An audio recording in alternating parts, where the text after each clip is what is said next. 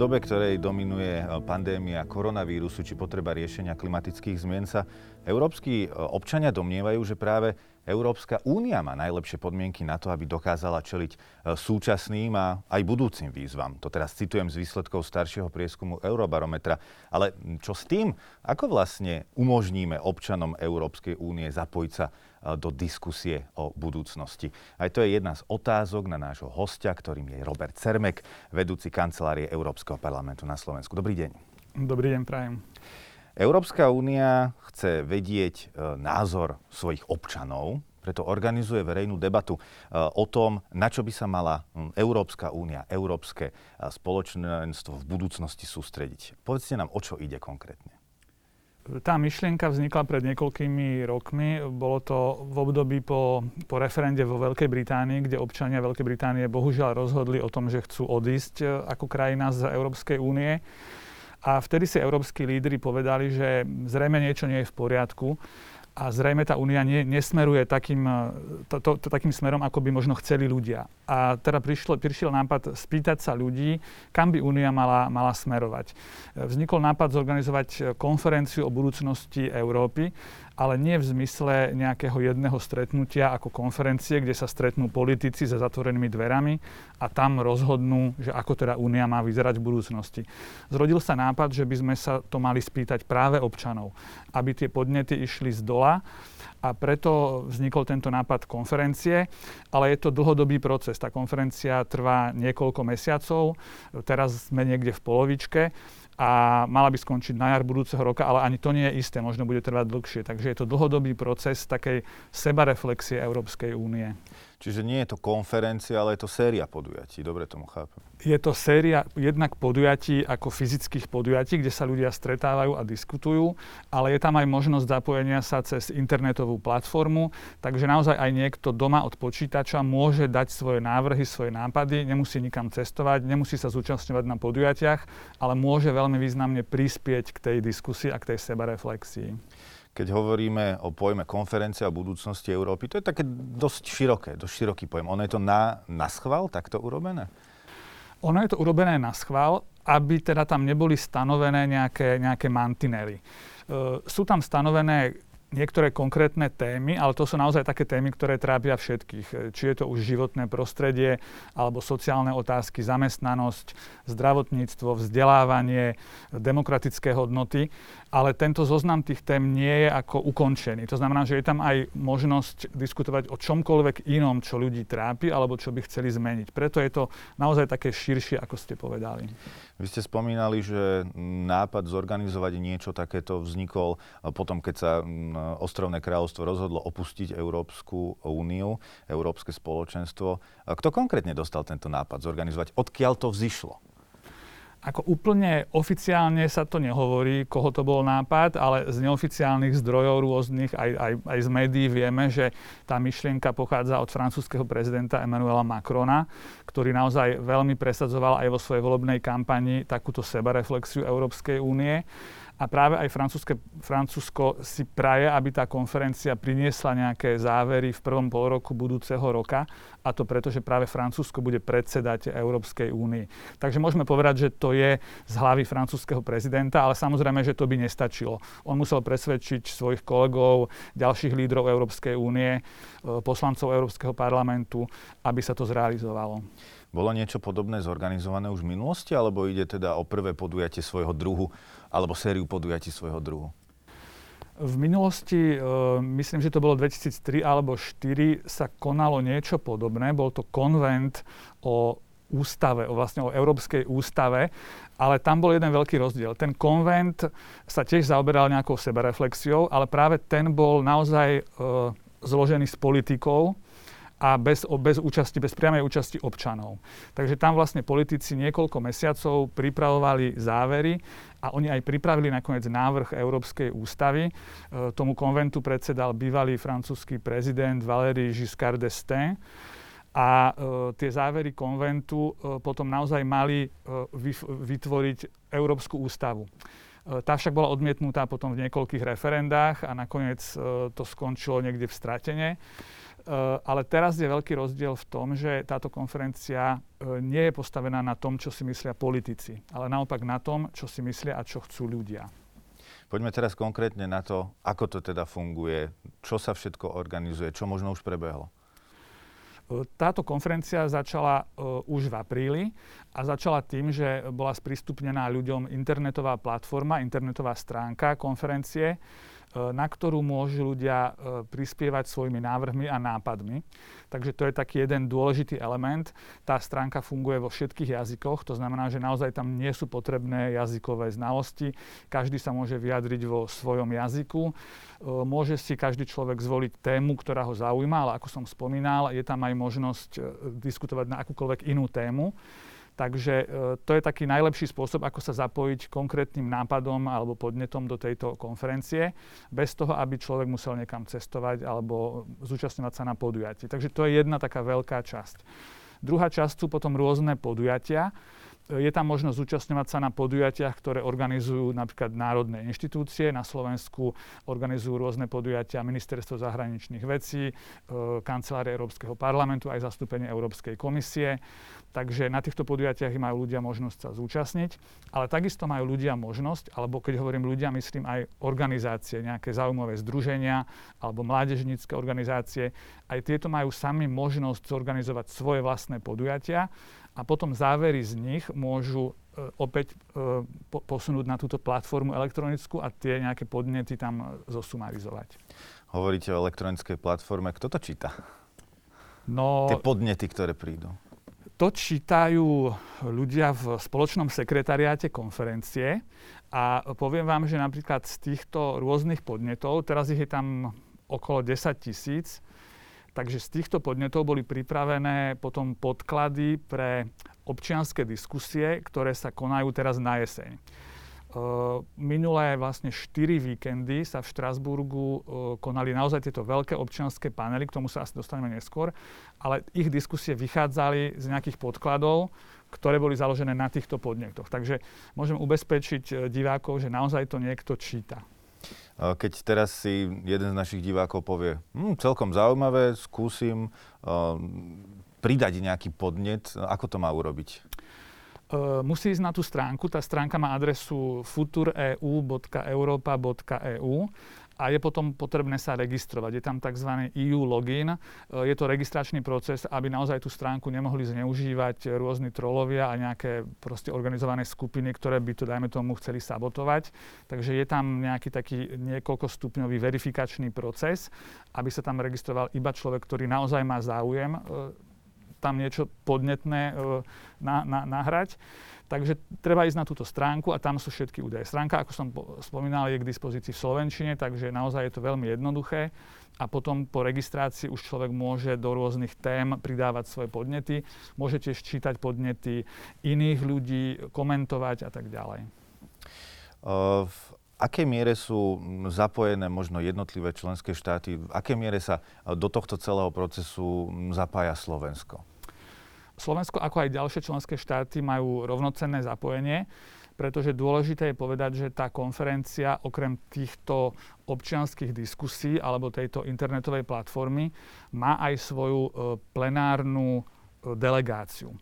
To znamená, že sa stretáva aj na plenárnej schôdzi a na nej sú zastúpené národné parlamenty členských štátov, sú na nej zastúpení poslanci Európskeho parlamentu. Potom za každú krajinu je tam zastúpený jeden občan, ktorý bol vybraný tou krajinou. A takisto sú tam sociálne alebo občianske spoločnosti a hospodársky sociálny výbor, to sú ďalšie inštitúcie Európskej únie. Takže to je taká tá plenárna časť, ktorá sa stretla napríklad minulý týždeň v Štrasburgu. Dobre, čiže diváci majú stále možnosť, pokiaľ chcú, sa zapájať do tejto debaty. Pochopil som, že niekto tie námety naozaj aj číta. Viete mi povedať možno, že z akých oblastí najčastejšie prichádzajú možno nejaké návrhy na zlepšenie? Momentálne, a je to aj kvôli tej súčasnej situácii, v ktorej sa nachádzame, je naozaj veľmi veľa návrhov v oblasti zdravotníctva. a ja teda nechcem robiť nejaké predčasné závery, ale zdá sa, že ľudia naozaj si uvedomili, že v takých krízach, ako prechádzame, je dôležitý spoločný postoj. Takže často sa objavujú myšlienky, aby teda Únia mala nejakú spoločnú zdravotnú politiku. Pretože v súčasnosti je to tak, že zdravotníctvo patrí do právomoci členských štátov a videli sme to aj na začiatku pandémie, keď ľudia mnohí kritizovali Európsku úniu, že robí málo v boji proti pandémii, ale neuvedomovali si, že vlastne únia ako inštitúcie nemá právomoci v tejto oblasti. Takže to je taký naozaj záver, ktorý možno táto konferencia prinesie, že únia by mala mať na riešenia takýchto krízových situácií v oblasti zdravotníctva, verejného zdravia väčšie právomoci, ako má dnes. Toto chcú teda ľudia, to vychádza z tých podnetov, ktoré prišli, áno? Zatiaľ to tak vyzerá, že by to mohol byť jeden zo záverov, že to naozaj veľa ľudí spomína, túto oblasť. A čo napríklad taká otázka boja proti klimatickým zmenám? Tie správy naozaj zo sveta od odborníkov, od rôznych inštitúcií sú, povedzme, je to taký veľký varovný prst, že ak neurobíme niečo v otázke boja proti klimatickým zmenám, tak ľudstvo sa musí pripraviť na naozaj ťažké 10-ročia. Táto téma žije vlastne aj v kontexte konferencie COP26 v Glasgowe. Zaujíma európskych občanov aj táto téma boja proti klimatickým zmenám, alebo je možno v úzadí v kontexte pandémie? Táto téma určite ľudí zaujíma, ale ja by som mu nezaraďoval priamo do konferencie o budúcnosti, pretože táto téma sa rieši bez ohľadu na konferenciu o budúcnosti Európy. V tejto oblasti Európska únia má právomoci a aj to vidíme, že Európska únia už dohodla rôzne ciele, ako znižovať emisie, ako postupne opúšťať spaľovacie motory alebo nejaké fosílne palivá. Je to téma, ktorá naozaj vyvoláva aj kontroverzie, pretože nikto nevie, ako to naozaj bude, či to zvládneme, či to nespôsobí veľké sociálne napätie, keď budeme rušiť proste továrne, ktoré vyrábajú klasické automobily a tak ďalej.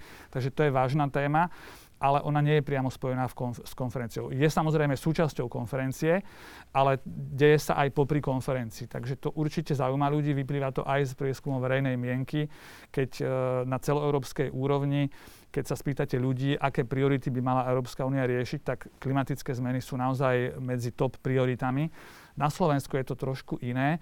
Tam stále na prvých miestach sú sociálne záležitosti, zamestnanosť a životné prostredie, klíma je na takom 3., 4. mieste, ak si dobre pamätám tie prieskumy.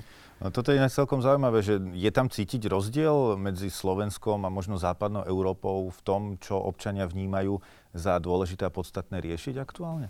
Je tam cítiť veľký rozdiel a hovoria to aj občania, slovenskí občania, ktorí sa zúčastnili na občianskych paneloch tejto konferencie o budúcnosti. Ja som s niekoľkými hovoril a oni mali naozaj zážitky z tých pracovných skupín, v ktorých riešili niektoré veci, že občania západnej Európy majú úplne iné priority ako občania východnej Európy alebo strednej a východnej, povedzme. U nás naozaj prevláda taká tá túžba po nejakom sociálnom zlepšení alebo zlepšení zamestnanosti, zlepšení miest a tak ďalej. Zatiaľ čo v západných krajinách sú v popredí klimatické zmeny, potom hodnotové otázky ako demokracia, rovnosť a tak ďalej. Takže tie zmeny, tie rozdiely tam sú a možno aj to je dobré, že tí ľudia sa stretnú a si to vydiskutujú, pretože myslím si, že v západnej Európe veľa ľudí nevie, aké problémy trápia ľudí v strednej, východnej Európe a naopak. Takže potom, keď čítame iba správy v médiách, tak máme pocit, že sú dve odlišné Európy a vlastne to tak istým spôsobom je, ale nie je to nikoho vina, je to proste realita. U nás potrebujeme stavať cesty, infraštruktúru, na západe sa venujú hodnotovým otázkam. To je proste realita. Nebude potom možno aj výsledok tej konferencie taký, že jak niektorí tvrdia, že aj tak všetko vlastne prichádza z toho Bruselu, že tam je to nejaký taký diktát, že zase nás tá západná Európa prevalcuje v tom, že čo chce riešiť? Áno, som rád, že dávate otázku o diktáte Bruselu, lebo to je moja obľúbená téma na vysvetľovanie, keď sa stretávam s mladými ľuďmi, aj so staršími ľuďmi a ozve sa niekto, že je to diktát Bruselu, tak musíme si uvedomiť, že diktát Bruselu v podstate vôbec neexistuje, pretože akékoľvek rozhodnutie, ktoré sa v Bruseli, a tiež nerad hovorím o Bruseli, pretože to vlastne neexistuje, to sú európske inštitúcie, akékoľvek rozhodnutie, ktoré sa tam príjme, tak na ňom sa zúčastňuje plnohodnotne aj Slovensko. pretože tam to nie je nejaký jeden úradník, ktorý si zmyslí, že ja vymyslím teraz smernicu a tá smernica začne platiť. Kým tá smernica začne platiť, tak sa k tomu vyjadrujú vlády všetkých členských štátov. Potom smernica ide do Európskeho parlamentu, kde naši poslanci ju môžu ovplyvniť. Takže ten rozhodovací proces je veľmi spravodlivo nastavený a každá krajina, aj tá najmenšia, môže v prípade toho, že nesúhlasí, smernicu zmeniť alebo aj zablokovať v niektorých prípadoch. Samozrejme, že Slovensko ako malá krajina musí hľadať spojencov. Takže hľadáme spojencov v regióne alebo krajiny, ktoré majú podobný názor, ale je tam vždy možnosť minimálne zmeniť znenie nejakého nariadenia alebo smernice.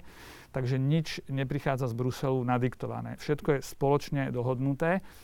Ale často sa stáva, že aj politici to tak hovoria, že je to diktát z Bruselu a hovoria to tí istí politici, ktorí sa na tom rozhodnutí v Bruseli napríklad priamo zúčastnili. Takže toľko len na vysvetlenie. Ale ako skončí konferencia, to je veľká téma, to možno sa ešte spýtate. Áno, to by ma zaujímalo možno aj práve teraz, že dobre, budeme poznať nejaké závery. Predstavujem si to tak, že teraz sa urobí nejaký veľký zoznam tém, ktoré chce Európska únia riešiť, alebo ako? Tak nejako to bude vyzerať. Ja by som ešte vysvetlil, že teraz na jeseň prebieha taká naozaj dôležitá časť tej konferencie a to sú tie občianske diskusie, občianske panely. Takže teraz zbiera Únia naozaj tie podnety od občanov. Nie len z tej elektronickej platformy, ale aj z fyzických stretnutí. Boli 4 veľké panely v Štrasburgu. Na každom takomto paneli sa zúčastnilo 200 náhodne vybraných občanov. To znamená, že každý z nás mohol dostať v lete telefonát s pozvánkou na konferenciu. Na každom paneli boli 3-4 aj Slováci. A vlastne teraz na jeseň tieto panely prebiehajú. Tie fyzické podujatia sa už skončili, boli v Štrasburgu. Teraz budú mať ešte ďalšie 4 panely v online forme. A potom v decembri a v januári budú tieto isté 4 panely sa konať v Dubline, vo Florencii, v Maastrichte a v Natolíne pri Varšave. A v januári vlastne tieto 4 panely príjmu nejaké také odporúčania od občanov. A potom sa tieto občianske odporúčania dostanú do rúk politikov a to sa bude diať potom na jar budúceho roka, keď vlastne politici budú musieť spracovať tie odporúčania od občanov a prísť s nejakou politickou deklaráciou. Ktorí politici teraz? Na samite v Bruseli alebo... Je to tá plenárna delegácia konferencie, takže zložená z poslancov Európskeho parlamentu, z národných poslancov, z komisárov, z občianskej spoločnosti, takže táto plenárka potom príjme nejaké závery. Samozrejme, že potom tie závery politické budú musieť prehodnotiť aj lídri na samite. Ak chceme dospieť k nejakým konkrétnym zmenám, tak potom bude musieť byť prijaté aj politické rozhodnutie na najvyššej úrovni. Ak sa bavíme o tom, že ľudia sa zapájajú sa aj Slováci, máme také nejaké možno vekové zloženie? Mi to tak príde, že skôr takáto téma môže osloviť mladých ľudí. Neviem vám povedať presnú štatistiku, že koľko z tých 9 000 príspevkov, v akých vekových skupinách sú to ľudia, ktorí sa podieľajú. Ale tieto panely, ktoré som spomínal, tých 200 občanov na každý panel, teda dokopy 800 občanov, oni boli vybraní náhodne. A bolo to vybraté tak, aby tam boli zastúpené všetky vekové skupiny, všetky aj napríklad geografické skupiny, to znamená, aby tam neboli iba ľudia z veľkých miest, ale aj ľudia z vidieka, všetky typy vzdelania, všetky typy aktivít, to znamená, že je to naozaj pestrá paleta ľudí, ktorí sa nevenujú Európskej únii, ktorí boli naozaj náhodne vybraní. Ale 1/3 z týchto ľudí, to bola podmienka, 1/3 z týchto ľudí sú mladí ľudia, do 25 rokov. Takže naozaj ten názor mladej generácie, na to sa kladie veľký dôraz, pretože je to vlastne ich budúcnosť, o ktorej sa rozhoduje. A predpokladám ale, že starší občania tiež môžu vyjadriť svoj názor. Nie sú v tomto ohľade diskriminovaní. Nie sú diskriminovaní a aj tam bolo mnoho starších občanov, dokonca aj ľudí na dôchodku. A niektorí predniesli aj veľmi emotívne vystúpenia na tých občianskych paneloch. Ja som videl napríklad vystúpenie asi 75-ročnej francúzskej dôchodkyne, ktorá veľmi dojímavým spôsobom ďakovala za pozvanie a tvrdila, že to je naozaj pre ňu obrovská česť, že môže sa ešte aj vo svojom veku zabrať budúcnosťou. Uvedomovala si, že je to budúcnosť pre iných ľudí, nie pre ňu samotnú, ale naozaj hovorila tak emotívne, že naozaj ľudia niektorí plakali, aj ona tiež. Takže aj títo ľudia môžu samozrejme sa zapojiť. Aj internetovo je to trošku možno zložitejšie pre nich, ale myslím, že aj starší ľudia sú dnes už zdatní digitálne. Na úvod som spomínal, že prevažná väčšina Európanov, podľa teda Eurobarometra, tuším, ktorý vyšiel ešte minulý rok, až 92% vlastne všetkých občanov vo všetkých členských štátoch Európskeho spoločenstva žiada, aby teda sa o tých rozhodnutiach týkajúcich sa budúcnosti Európy viac zohľadňovali hlasy občanov. Čiže toto je vlastne taký ten primárny spôsob, ako to môžu docieliť, áno? Alebo ešte stále môžu napríklad oslovať svojich europoslancov z jednotlivých krajín, že počúvajte, chceme riešiť toto. Samozrejme, že môžu. Toto je len jeden zo spôsobov, taký možno centralizovaný, toto je niečo navyše. Lebo tá možnosť ovplyvňovať politiku cez kontakty s poslancami, cez kontakty so svojimi zástupcami vo vláde a tak ďalej, to existovalo aj doteraz. Toto je niečo navyše. Ale samozrejme, že ten, kto chce kontaktovať priamo europoslanca, je to možné. Kontakty europoslancov, slovenských europoslancov sú verejne prístupné na internetových stránkach Európskeho parlamentu. Sociálne siete sú k dispozícii, každý poslanec má svoje sociálne siete. Takže kontaktovať europoslanca je dnes veľmi jednoduché a viem, že väčšina poslancov naozaj aj komunikuje takto so svojimi voličmi. Takže ozvať sa poslancovi je niečo veľmi jednoduché a určite sa poslanec ozve.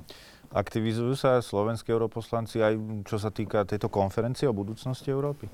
Samozrejme, že všetkých europoslancov táto konferencia zaujíma, ale v tej plenárnej delegácii je bohužiaľ iba jeden slovenský europoslanec. Je tam celkovo teraz 108 poslancov Európskeho parlamentu a za Slovenskú republiku sa tam dostal pán Vladimír Bilčík. To tiež bolo asi iba kvôli tomu, že nechceli tam mať teraz všetkých 700, hej? Alebo ako? Samozrejme, to sa muselo naozaj vybrať. Každá potom politická frakcia dostala nejakú kvótu podľa sily. Pán Bilčík je z frakcie Európskej ľudovej strany, to je najsilnejšia frakcia, ale Slovensku sa teda ušlo iba jedno miesto.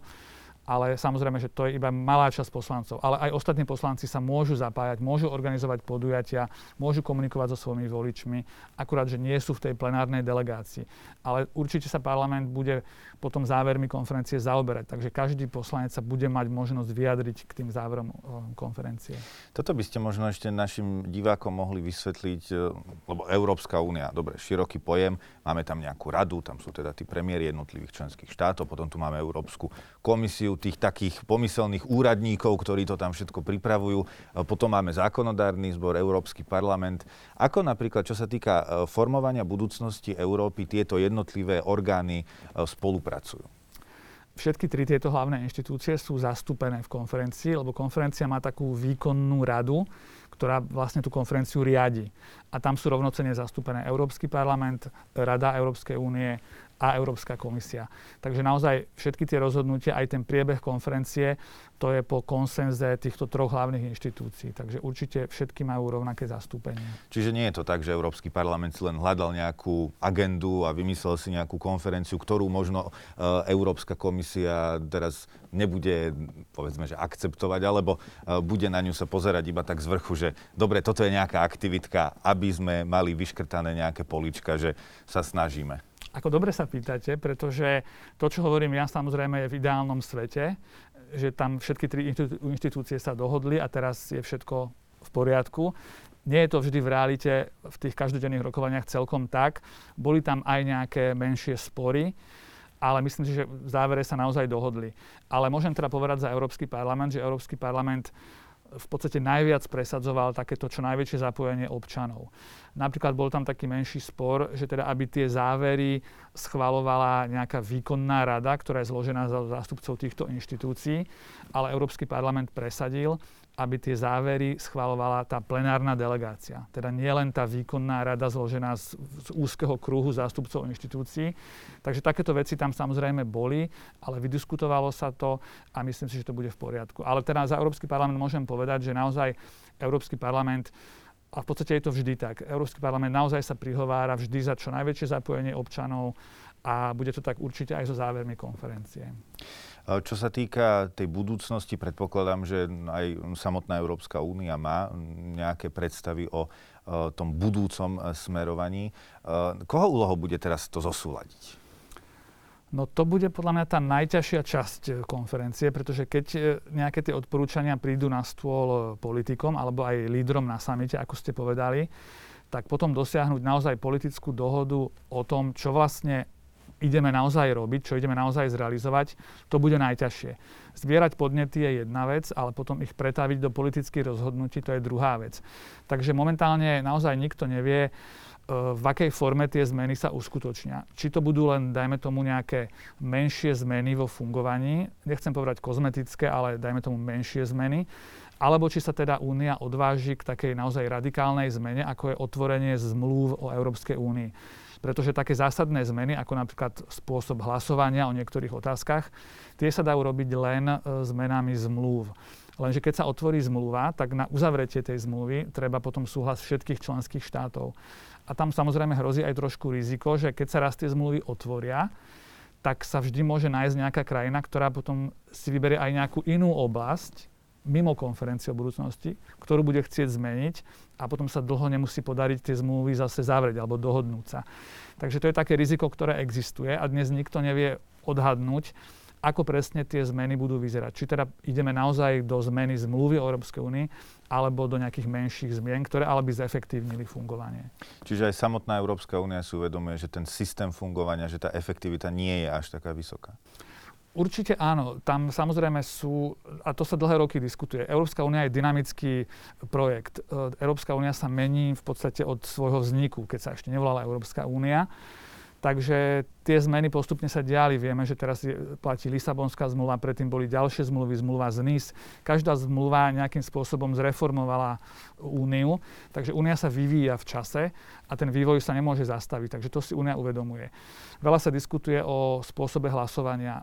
Vieme, že niektoré veci sa hlasujú jednomyselne a súčasťou tohoto jednomyselného hlasovania je napríklad aj hlasovanie o zahraničnej politike alebo o sankciách. Mnohé krajiny nie sú s tým spokojné, pretože vždy sa nájde jedna alebo dve, ktoré potom spoločné rozhodnutia blokujú a potom Únia ako celok vo svete vyzerá ako nejaký nemohúcty kolos, ktorý nie je schopný sa dohodnúť ani na nejakom spoločnom postoji.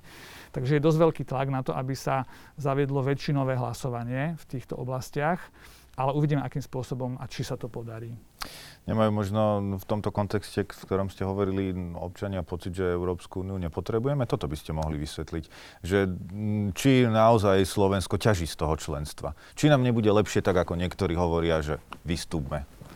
Slovensko určite Európsku úniu potrebuje, pretože stačí sa pozrieť za uplynulé roky, odkedy sme členom únie, na verejné investície. Ja nechcem hovoriť nejaké čísla z hlavy, ale myslím si, že 80 alebo 85% všetkých verejných investícií, ktoré Slovensko vynaložilo od vstupu do únie, išlo z fondov Európskej únie.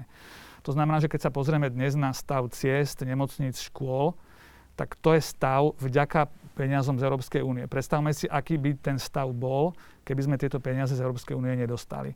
Ale samozrejme, únia nie je len o peniazoch. Je to aj o tom, že sme súčasťou nejakého prosperujúceho demokratického celku a tým pádom nás úplne ináč berú aj vo svete.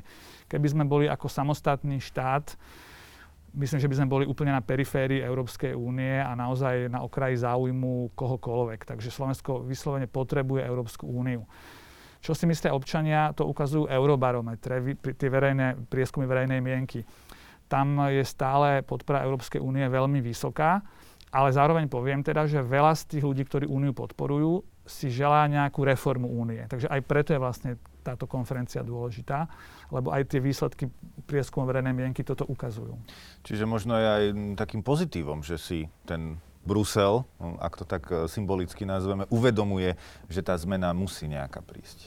Určite si to v Bruseli uvedomujú. Tá zmena, ten vývoj je proste nevyhnutný. Únia funguje už veľmi dlho a tie menšie zmeny sa postupne dejú, ale možno, že treba nejakú zásadnú zmenu a to si Únia naozaj uvedomuje.